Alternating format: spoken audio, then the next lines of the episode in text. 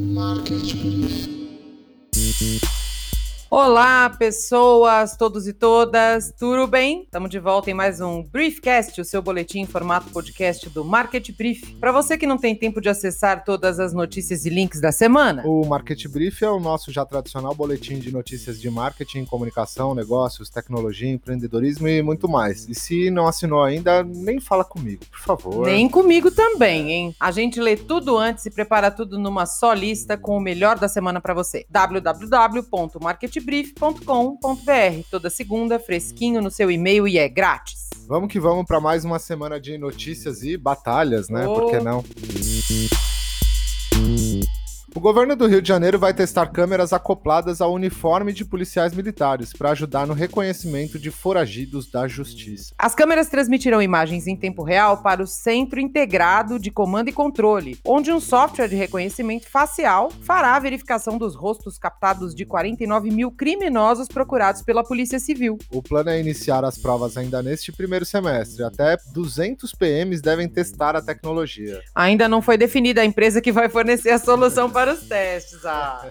Uma das possibilidades gira em torno da Oi e da Huawei, Huawei, Huawei, eu nunca sei falar o nome dessa empresa. Uma vez que a solução de reconhecimento facial já foi testada pela Secretaria de Segurança do Rio em locais turísticos, como Copacabana e o estádio do Maracanã. Outras duas empresas se candidataram e devem ser testadas, claro, Embratel e Idemia. A Idemia, não sei como fala, não conheço Também empresa, não, com, também não. Com base nos testes, o governo do Rio vai elaborar um termo de referência para abrir licitação de contratação. Lá vai tempo nisso aí. A startup Binar.ai, com sede em Tel Aviv, exibiu seu novo aplicativo, o Beview, na CES 2020. Ganhou até prêmio, com um serviço pra lá de interessante. O app, é. os app, usa a luz refletida nas bochechas do usuário para ler a sua frequência cardíaca, saturação de oxigênio, respiração e estresse mental. A startup garante que o aplicativo fornece precisão de nível médio comprovada por equipamentos. A tecnologia faz parte de um grande impulso da indústria para mover a assistência médica para além do consultório, fortalecendo a telemedicina. Mas como um algoritmo pode detectar todos esses sinais vitais por meio de vídeo? Os criadores implementaram uma tecnologia chamada pletismografia, pletismografia. que usa câmeras para detectar pequenas alterações na coloração facial que também indicam a pulsação. Embora não tenham esclarecido como exatamente isso funciona por conta de patentes pendentes, estudos sobre pletismografia, isso mesmo, pletismografia. fornecem evidências de que essas pequenas alterações na cor facial também podem indicar níveis de oxigênio e respiração. Pesquisadores de todo mundo investigam a pletismografia há mais de uma década. Ela também é bastante utilizada em outro campo de desenvolvimento chamado de computação afetiva, entre aspas, que usa a inteligência artificial para entender o estado emocional de uma pessoa como uma ferramenta diagnóstica ou como um meio para que os computadores respondam, entre aspas, de maneira mais emocionalmente inteligente. Socorro, né? Vamos acompanhar. Vamos acompanhar? Vamos acompanhar. É, é, vocês já sabem o que precisa, quer dizer o que vamos a acompanhar. Gente, a gente né? precisa criar uma nova sessão chamada Vamos, vamos acompanhar. acompanhar? E olha só, adivinha quem tá de novo aqui? Sim, ele mesmo, o Facebook. Nossa, não tava com a menor saudade. Dessa vez a notícia é o redesign da plataforma, que a plataforma tá fazendo aí uma mudança de visual e etc. Ah, veio com um pouquinho de atraso, né? Já que as primeiras informações sobre as mudanças são de abril. O fato é que alguns usuários já começaram a ter acesso às novas formas, que segundo a mídia social é menos confusa e com ícones mais brilhantes. E claro que nem tudo são flores, afinal não é de hoje que o Facebook tá na berlinda e sendo questionado por órgãos reguladores. Tem gente perguntando qual a relação dessa mudança com as eleições norte-americanas que se aproximam aí. Ah, tá é... tá certo. Tá bom já de Facebook, né? Discutir qualidade na internet é algo bastante subjetivo. Há coisas extremamente grosseiras e fáceis de serem identificadas como lixo ou que ferem preceitos sociais. Outras são simples bobagens. A questão que fica é o quanto disso interfere essencialmente nas nossas vidas. Pois é, uma reportagem do Huffington Post Brasil faz uma leitura de como a internet mudou e quais são os dilemas de se manter online hoje, como isso afeta a forma como a gente conduz o acesso à internet e como a web passa a fazer parte parte da experiência humana. O conteúdo passa por alguns fatores que mexem com o nosso cotidiano, como as notícias falsas, bolhas, filtros de selfie, algoritmos, privacidade de dados, estímulo a distúrbios psicológicos, polarizações e mais uma infinidade de novos problemas e seus impactos. Na prática, chega a ser assustador e sequer paramos para prestar atenção, mas a concentração de poder pela informação nas mãos dessas empresas está sendo capaz de transformar a sociedade e a forma como ela pensa e age. Isso vem desde o primeiro iPhone com o seu recurso de touch evoluiu para o uso intensivo de internet e redes sociais, verdadeiras caixas pretas sobre as quais pouco sabemos das dinâmicas e mecânicas que estão por trás. Aos poucos, com uma denúncia aqui, um escândalo acolá, vamos descobrindo que as motivações podem ser bem perversas. Apesar de algumas décadas de existência, ainda estamos tentando entender esse caos todo que se instaurou, né? O que precisamos identificar é o quanto disso vale a pena e quais os reais benefícios que toda essa tecnologia e conectividade vem proporcionando. Será que a gente está no caminho certo? Fica aí o questionamento. Eu adoro falar isso. Fica aí para sua reflexão. Às vezes eu falo para as pessoas. O corte de cabos começou a atingir a Europa, com perdas de 660 mil assinantes de TV. O declínio global ultrapassa 2 milhões só no terceiro semestre de 2019, de acordo com o índice Multiscreen para a Informe TV. Embora a maior parte das perdas tenha sido no continente americano, que perdeu 1 milhão e 800 mil assinantes, Uau. as operadoras europeias também foram impactadas. A Sky registrou uma perda líquida de assinantes pela primeira vez, eliminando 98 mil clientes de TV paga no Reino Unido, Irlanda, Irlanda, Alemanha, Áustria e Itália. Ainda de acordo com o índice Multiscreen, a AT&T sofreu as maiores perdas entre os provedores de TV paga dos Estados Unidos. Quase 1 milhão e 200 mil clientes cancelaram o serviço no trimestre. A Comcast, proprietária da Sky, conseguiu reter mais pessoas e virou líder de mercado do segmento no país. Globalmente, as perdas de TV paga representam 0,46% do total de assinantes. O relatório aponta também que, embora a consolidação corporativa esteja criando grandes players com economias de escala, as previsões futuras ainda não são das mais otimistas para o setor.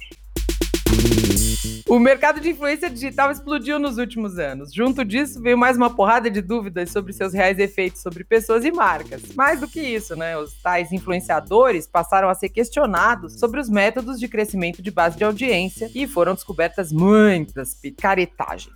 Mas não parou por aí não. A discussão sobre desigualdade de gêneros, cada vez mais presente na sociedade hoje, também bate na porta desses influenciadores digitais. Um relatório recente da empresa de análise de influenciadores Hype Auditor descobriu que, em média, os influenciadores do sexo masculino no Instagram estão ganhando mais do que as influenciadoras mulheres. E esse gap é ainda maior quanto mais elevada for a audiência. A pesquisa foi feita com base em levantamento de dados de mais de 1.600 influenciadores em 40 países diferentes. O estudo apontou que há uma diferença de até 7% entre o preço médio cobrado pelos influenciadores masculinos em relação às mulheres. Essa desigualdade se acentua a depender do tipo de conteúdo. Homens cobram, em média, pouco mais de 4 mil dólares para divulgarem posts, stories e vídeos, enquanto o valor pago às mulheres chega a 2.700. Tem gente argumentando que há muito mais homens do que mulheres atuando como influenciadores. Além de ser uma conclusão que não se sustenta, a pesquisa também desmistificou isso, indicando no levantamento que o número dos agora chamados creators, né, que agora tem essa frescura, não é mais influencer, ah, é, é? creator, é. Perdi. O número é bastante semelhante entre homens e mulheres que produzem esses conteúdos. A Biblioteca Pública de Nova York ajudou a moldar os anos de formação de muitos leitores norte-americanos e, claro, do mundo todo, que passa por ali. Para celebrar 125 anos de história, uau, é bastante, hein? É e de histórias, né? Revelou esta semana os títulos de seus livros mais emprestados. Quem é que não ama uma lista, afinal? Eu amo, eu sou toda alta você fidelidade. O, o BuzzFeed. E, e você? Eu não. Nossa. tá, prossiga. a Biblioteca de Nova York tem a segunda maior coleção de livros nos Estados Unidos, só perde para do Congresso Nacional, e sua seleção de literatura atingiu milhões de pessoas ao longo de todos esses anos. Para além de muitos títulos infantis, o prestigiado hall de publicações mais emprestadas conta com clássicos como 1984, de George Orwell, retirado quase 500 mil vezes. E esse nem é o top da lista, hein? Dá para encontrar coisas como Harry Potter e até alguns equívocos, como o best-seller Como Ganhar Amigos e Influenciar Meu Pessoas, Deus. que já foi um grande sucesso no mundo todo em priscas eras. Detalhe, está na lista dos mais vendidos do ano passado. Mentira! Olha! É. Gente, mas a gente não vai te dar o serviço completo, não, viu, amiguinho? Você ficou curioso em saber o líder de empréstimos do século? Corre lá no Market Brief que tem link pra lista oficial divulgada. Você vai se É, surpreender. imagina, eu vi uma da- do Brasil dessa semana que é de cortar os pulsos.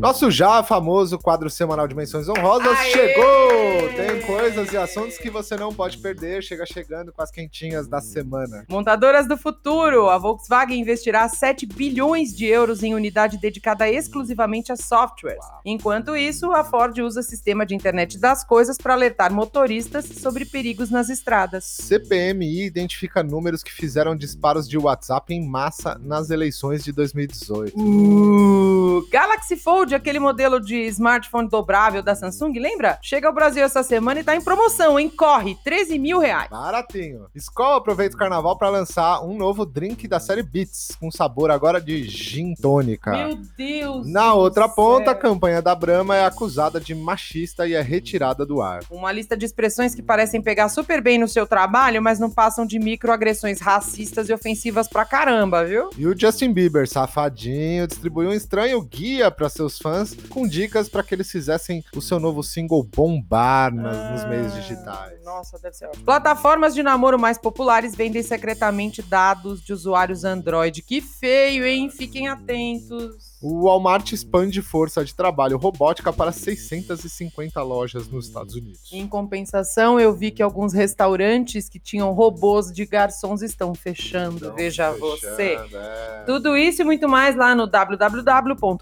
www.marketbrief.com.br. Corre lá! Uma última dica, aliás, adorável para quem usa Spotify. Eles lançaram por esses dias um gerador de lista de reprodução que pode alinhar algumas músicas inspiradoras para você e seu hamster, pássaro, iguana, cachorro ou gato. É o Pet Playlist, no qual você pode escolher uma variedade de traços de personalidade do bichinho para chegar à música ideal para ele. Seja você dono de uma iguana energética ou de um hamster apático para ajustar o algoritmo. O Spotify determinou, por exemplo, que nossos gatos adoram ouvir o Benito de Paula, o Jardim Macalé, o Juca Chaves e o Gypsy Kings. Olha isso, entre outros, para ficar num exemplo. A plataforma afirma que, embora a música para animais de estimação não seja uma ciência exata, eles consultaram especialistas para obter uma melhor aproximação do que pode funcionar para os animais em destaque e combinaram isso com a inteligência artificial. Ou seja, não há nenhum embasamento científico nisso, é só para diversão mesmo. É, e dá pra dar umas risadas imaginando que os bichos fariam uma festa na nossa ausência ouvindo Hoje Eu Vou Parar na Gaiola. Tinha essa na playlist aqui de casa. O Briefcast é nosso resumão em formato podcast das melhores notícias de tecnologia, comunicação, mercado, tendências e mais. A direção é de Aline Sordilli com a colaboração de Helena Sordilli. E não esqueçam de dar aquela passadinha na seção de cursos, hein? Sempre lembrando, tem aulas de verão pintando na ISPM nesse fim de janeiro e começo de fevereiro imperdível. Nosso programa de hoje é dedicado à comunidade judaico-brasileira. Segundo dados do Instituto Brasileiro de Geografia e Estatística, o IBGE, compilados em 2010, são quase 110 mil judeus no Brasil. A segunda maior comunidade judaica da América Latina, apenas atrás da Argentina e a décima primeira no mundo. Esse número, inclusive, deve ter aumentado bastante, já que a gente está falando de números de quase 10 anos atrás. A eles, a nossa solidariedade. Cultura é aquilo que conhecemos como um complexo que engloba conhecimento, arte, crenças, lei, moral, costumes e todos os hábitos e aptidões adquiridas pelos seres humanos, não somente em família, como também em sociedade. Sociedade.